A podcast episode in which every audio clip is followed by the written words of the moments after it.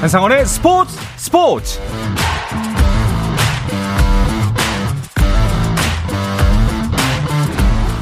스포츠가 있는 저녁 어떠신가요? 아나운서 한상원입니다. 오늘 하루 이슈들을 살펴보는 스포츠 타임라인으로 출발합니다.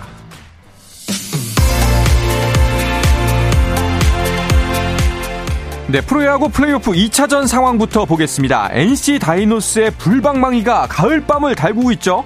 어제 1차전에서 NC가 KT를 9대 5로 이기면서 한국 시리즈 진출 확률 78%를 가져갔는데요. 2차전은 NC 신민혁과 KT 벤자민의 선발 맞대결로 시작됐습니다. 2차전 오늘도 NC의 방망이는 불을 뿜습니다. 1회부터 박건우가 130m가 넘는 투런 장외 홈런을 때려냅니다. 그리고 이어지는 이닝 김주원의 3루타가 터졌는데요. 이은 손타, 손아섭의 타석에서 손쉬운 땅볼을 실책으로 놓치면서 NC에 한 점 더 실점합니다. 8회 말이 진행되고 있고요. 점수가 그대로 유지되고 있습니다.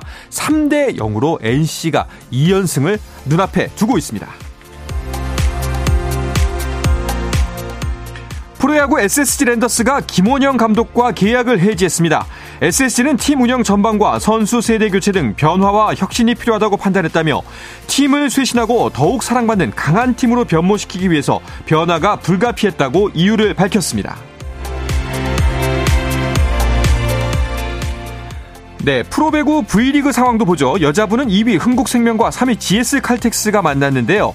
두 팀의 승점 차는 단 1점. 오늘 결과에 따라서 순위도 바뀔 수 있는 상황입니다. 하지만 아직까지는 순위가 바뀔 기미가 보이지 않습니다. 3세트가 진행 중이고요. 흥국생명이 2대 0으로 세트 스코어 앞서고 있고 3세트는 17대 17 동점입니다. 남자분은 OK금융그룹 대 현대캐피탈의 경기가 이어지고 있는데요. 아직 시즌 첫 승이 없는 현대캐피탈. 오늘은 승리를 거둘 수 있을까요?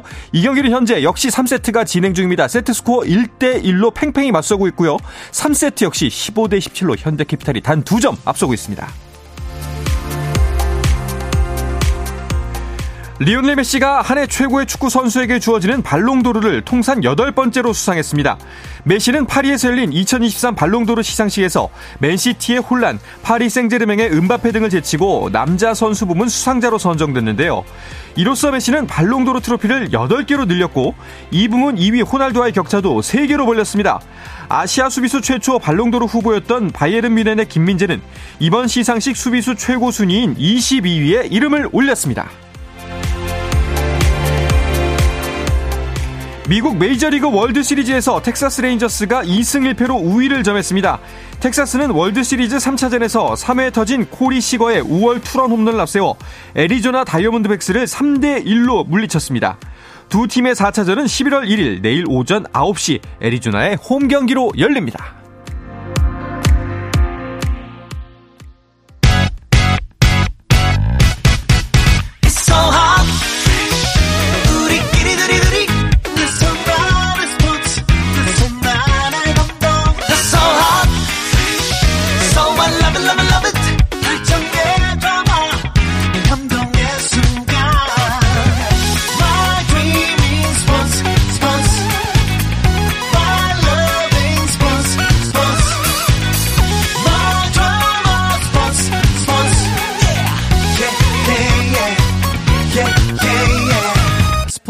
스포츠 스포츠 Shout out to them people, people, people, people, people, people.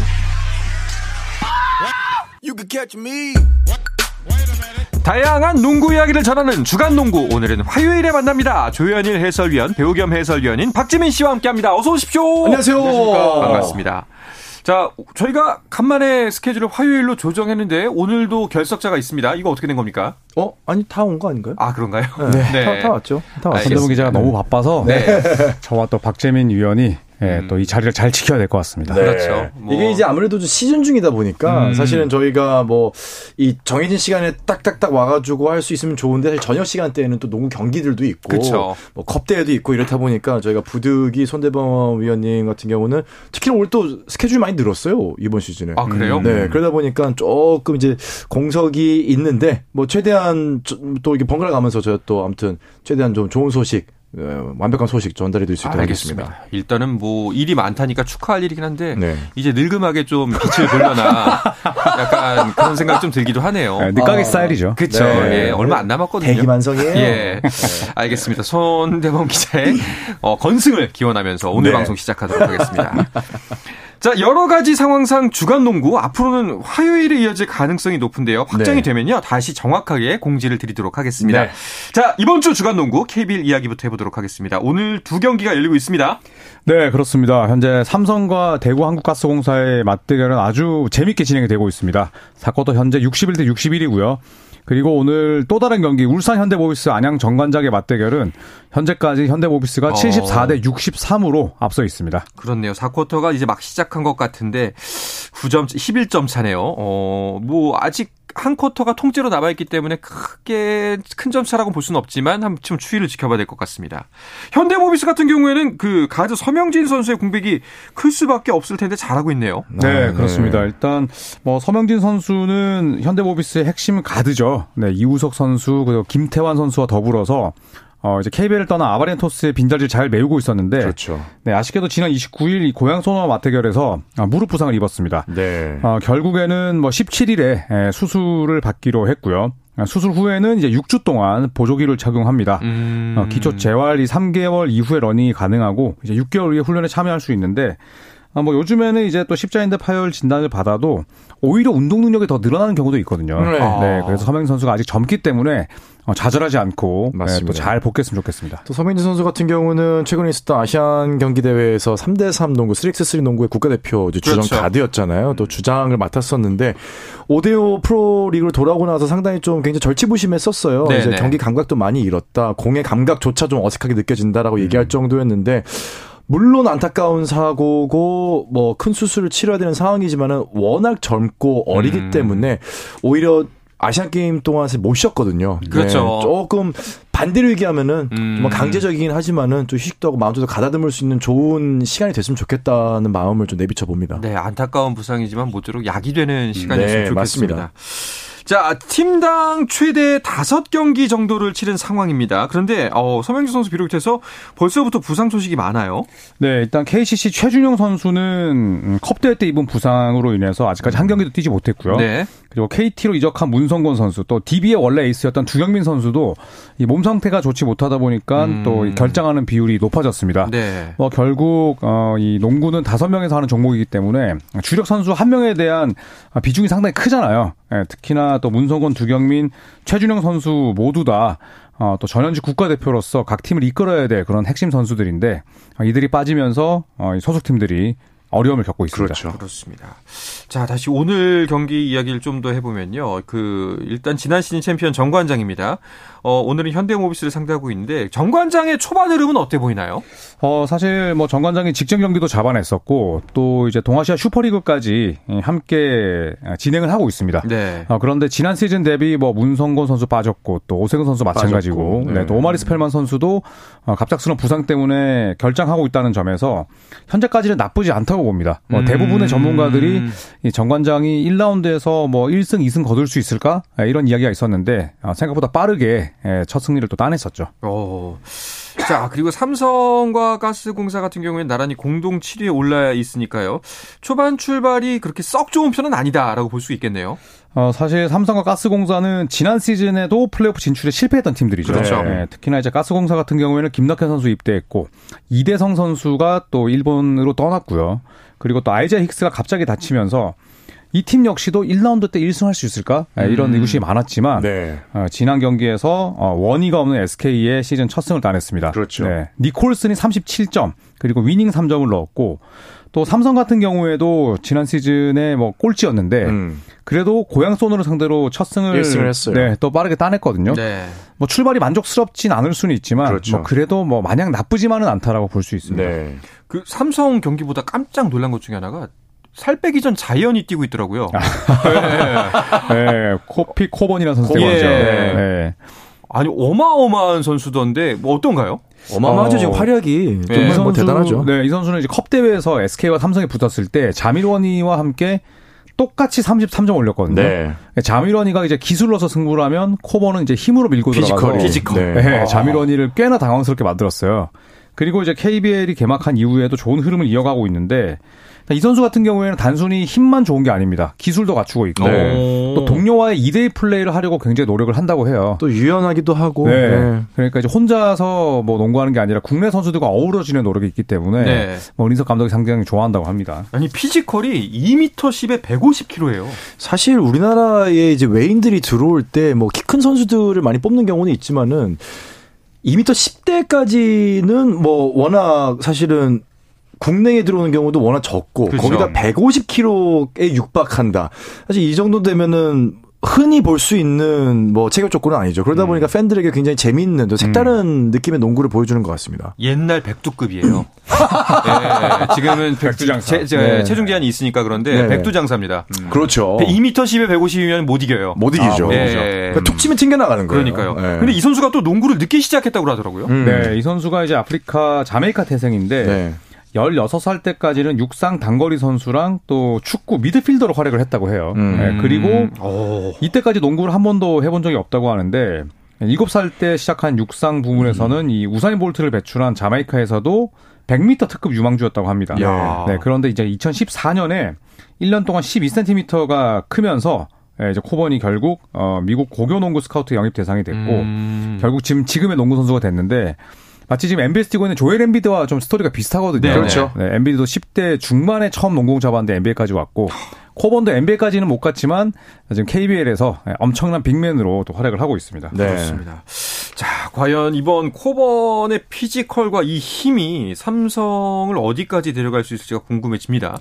일단 은희석 삼성 감독은 코번을 굉장히 좋아합니다. 네, 음. 그 특히 코번이 훈련 분위기를 아주 이 밝게 만들고 있다고 하는데 예, 특히나 어, KBL이 외국인 선수에 대한 의존도가 높다 보니까 음. 외국인 선수가 아무리 잘해도 이제 국내 선수들의 기회를 봐주지 않으면 좋은 시너지 효과가 나올 수 없잖아요. 네. 그런데 코번은 아까도 말씀드렸듯이 이 동료를 좀 참여시키려는 그런 투맨 게임을 많이 하려고 하고 음. 예, 그리고 또 경기장 바깥에서도 굉장히 어, 사생활에 또 모범이 되는 어, 네. 그런 유형이라 은희석 감독이 외국인 선수 때문에 어, 상당히 골치가 아플 리는 없어 보입니다. 그렇군요.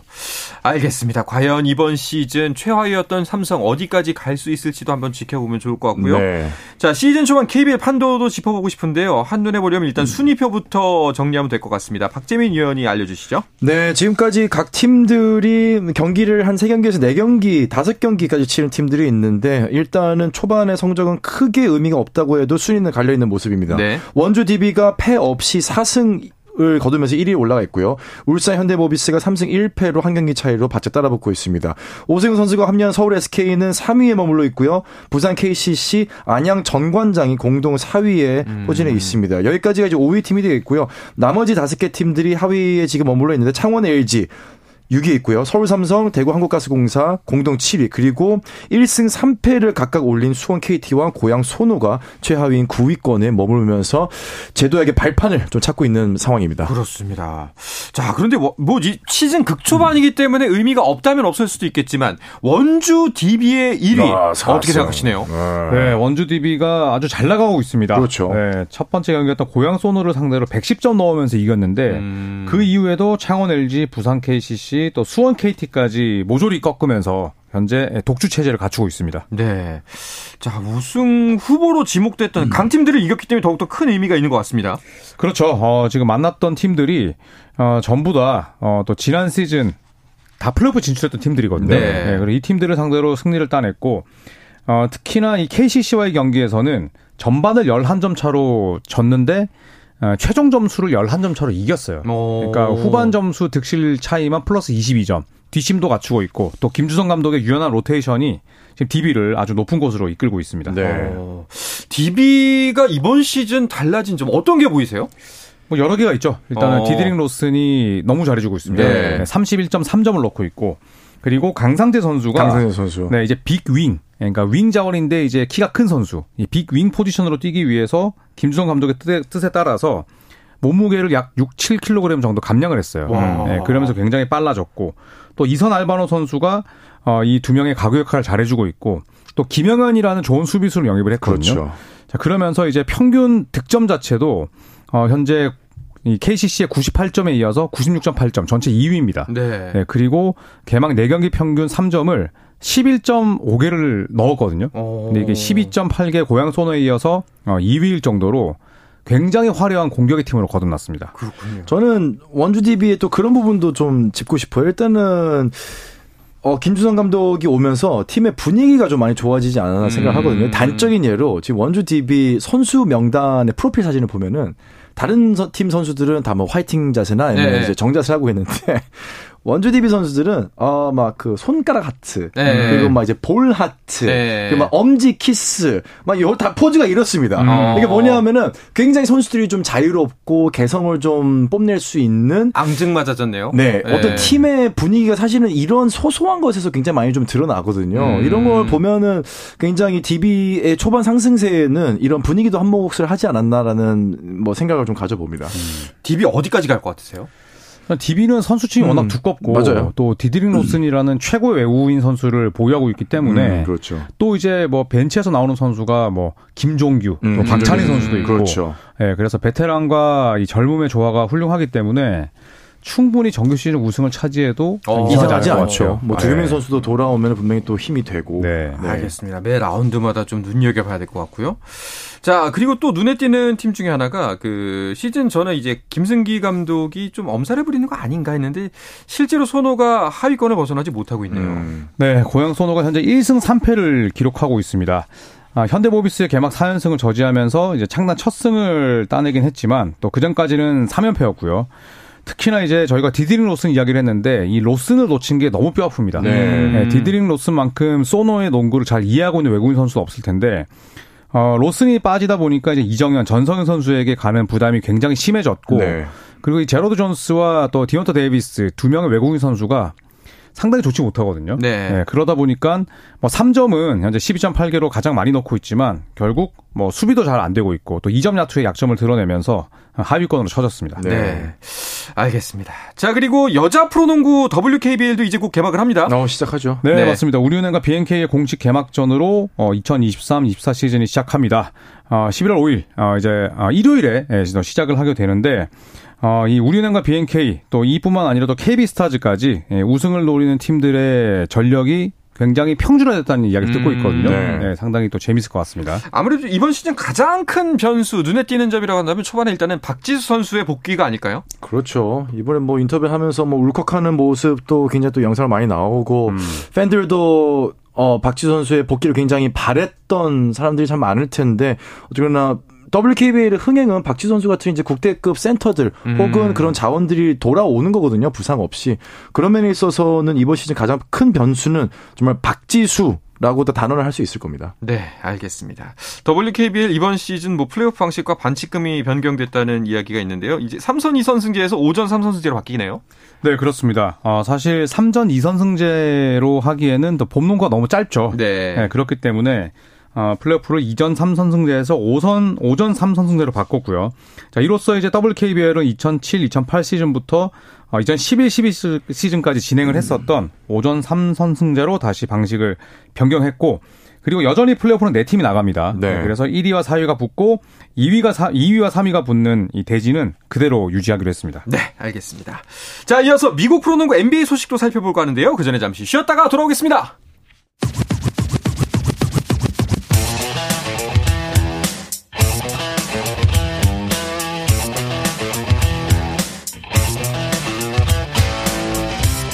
짜릿함이 살아있는 시간 한상원의 스포츠 스포츠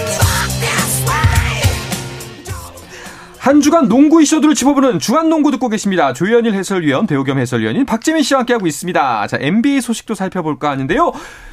드디어 시즌 종교가 됐습니다. 네, 하든 라마. 예, 주간 하든 드디어 이제 드라마가 끝이 났네요. 아, 네, 행선지가 네. 정해졌죠? 네, 그렇습니다. 이제 릴라 드라마에서 하든의 드라마도 끝이 났습니다. 어, 필라델피아와 갈등을 빚었던 이 제임스 하든이 결국 이 LA 클리퍼스로 트레이드가 됐는데 네. 뭐 계속해서 줄곧 클리퍼스 가고 싶다라고 이야기를 했었는데 그 꿈이 예, 실현이 됐습니다. 음, 결국에는 하든의 승리라고 봐야겠죠? 뭐 판정승보다는 좀더 그냥 하든의 완전 승리까지는 아니어도 나쁘지 않죠. 예. 네. 그렇죠. 본인이 원하는 대로 갔으니까. 그렇죠. 그리고 이제 거기에는 친한 친구들이 다 있거든요. 네. 네, 웨스트브룩, 폴 조지, 레너드까지 다 아, 있고 그리고 제임스 하든이 결국 우승 반지가 없기 때문에 어, 내가 원하는 팀은 우승 후보여야 된다라는 그 명제가 굉장히 어, 이행하기가 어려웠어요. 네. 예, 그런 측면에서 하든 본인이 예, 행복한 곳에서 우승을 노릴 수 있는 팀이다. 뭐 저는 예, 제임스 하든이 위너라고 봅니다. 네.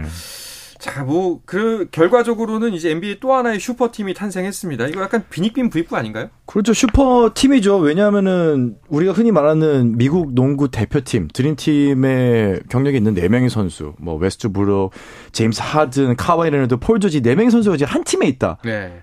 이거는 사실 골스 왕조 때랑 비슷하거든요. 골스 음. 왕조 베스트 5가 다 대표팀에서 뭐 뛸 정도로 실력자였기 때문에 그렇죠. 클리퍼스는 제임스 하든, 피지 터커, 필립 페트루셰프를 가져가게 되고요. 필라델피아는 클리퍼스에서 니콜라 바툼, 로버트 코빙턴, 마커스 모리스, KJ 마틴 그리고 중요한 게 2028년 비보호 1라운드 지명권, pick swap 걸리고 미래 2라운드 지명권 2장. 그러니까 상당히 많은 출혈을 감수하고선 어쨌거나 필라델피아에 어, 있던 제임스 하든을 데리고 왔습니다. 음.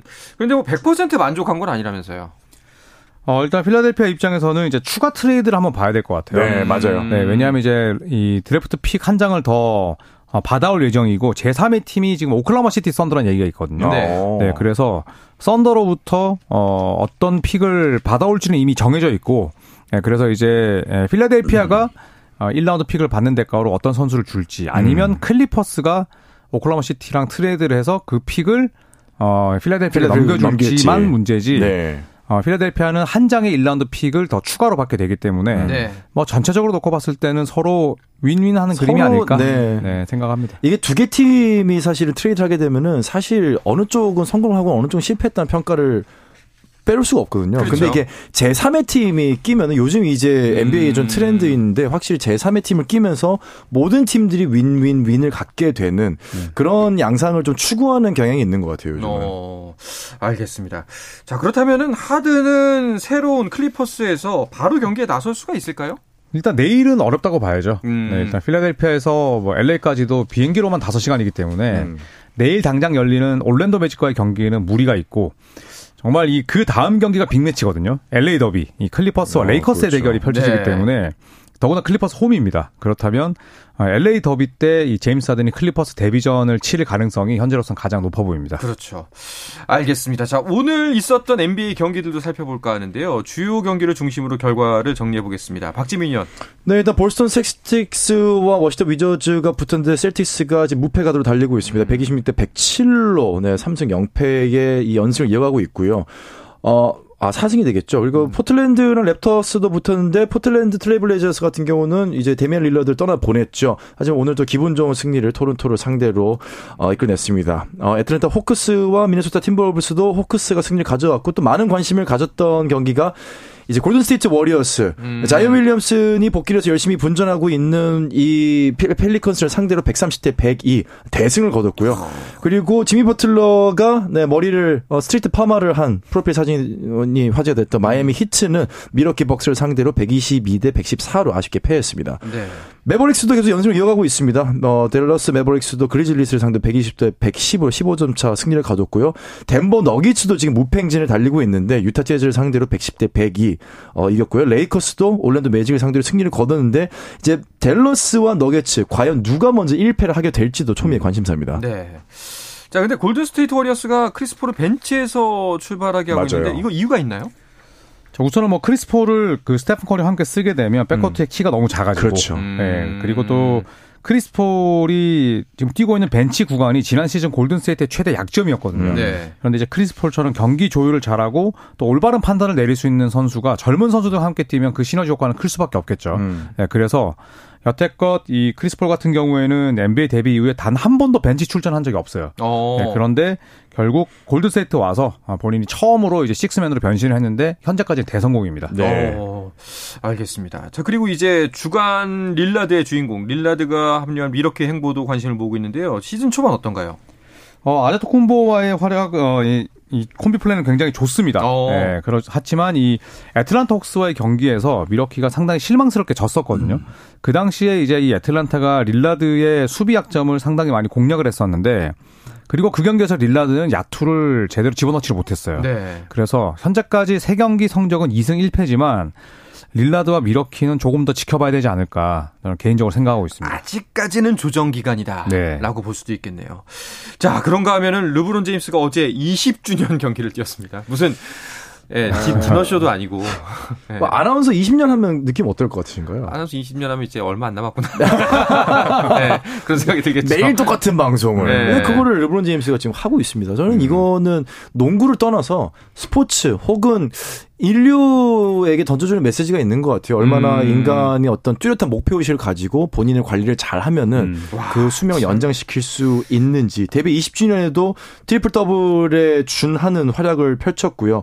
27득점, 15리바운드, 8어시스트로 이제 분전을 했는데 팀은 패했죠. 20년 전에 데뷔했을 때도 소속팀 클리블랜드는 졌었습니다. 음. 뭔가 이제 평행 이론의 느낌은 좀 있는데 활약은 또 대단한 것도 역시 평행 이론을 달리고 있죠. 네. 야, 참 만약에 그 슈퍼 휴먼이 있다면은 그 중에 한 명이 아닐까 아, 싶을 정도로 대단하네요. 음.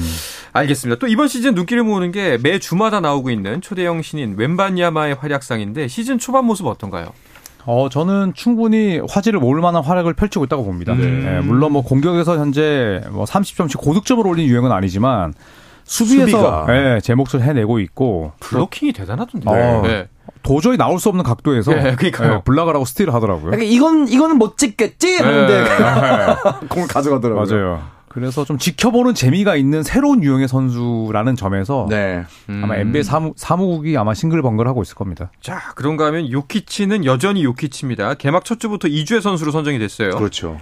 아, 뭐 이제 놀랍지도 않습니다. 네, 요키치와 타이리스 맥시가 뽑혔는데 요키치는 평균 33.7분을 3경기에서 뛰면서 모조리 전승 그리고 26.3득점에 리바운드 13개, 어시스트 7.7개를 기록을 했고요. 타이리스 맥시 역시 이제 제임스 하든이 빠져 있잖아요. 네. 네, 제임스 하든이 빠진 공백을 뭐 완벽히 메우면서 조엘 엠비드의 뒤를 잘 받쳤습니다. 네. 자, 내일은 세 경기가 예정이 돼 있습니다. 자, 어떤 경기가 있는지 간략하게 짚으면서 오늘 방송 마무리하도록 하죠.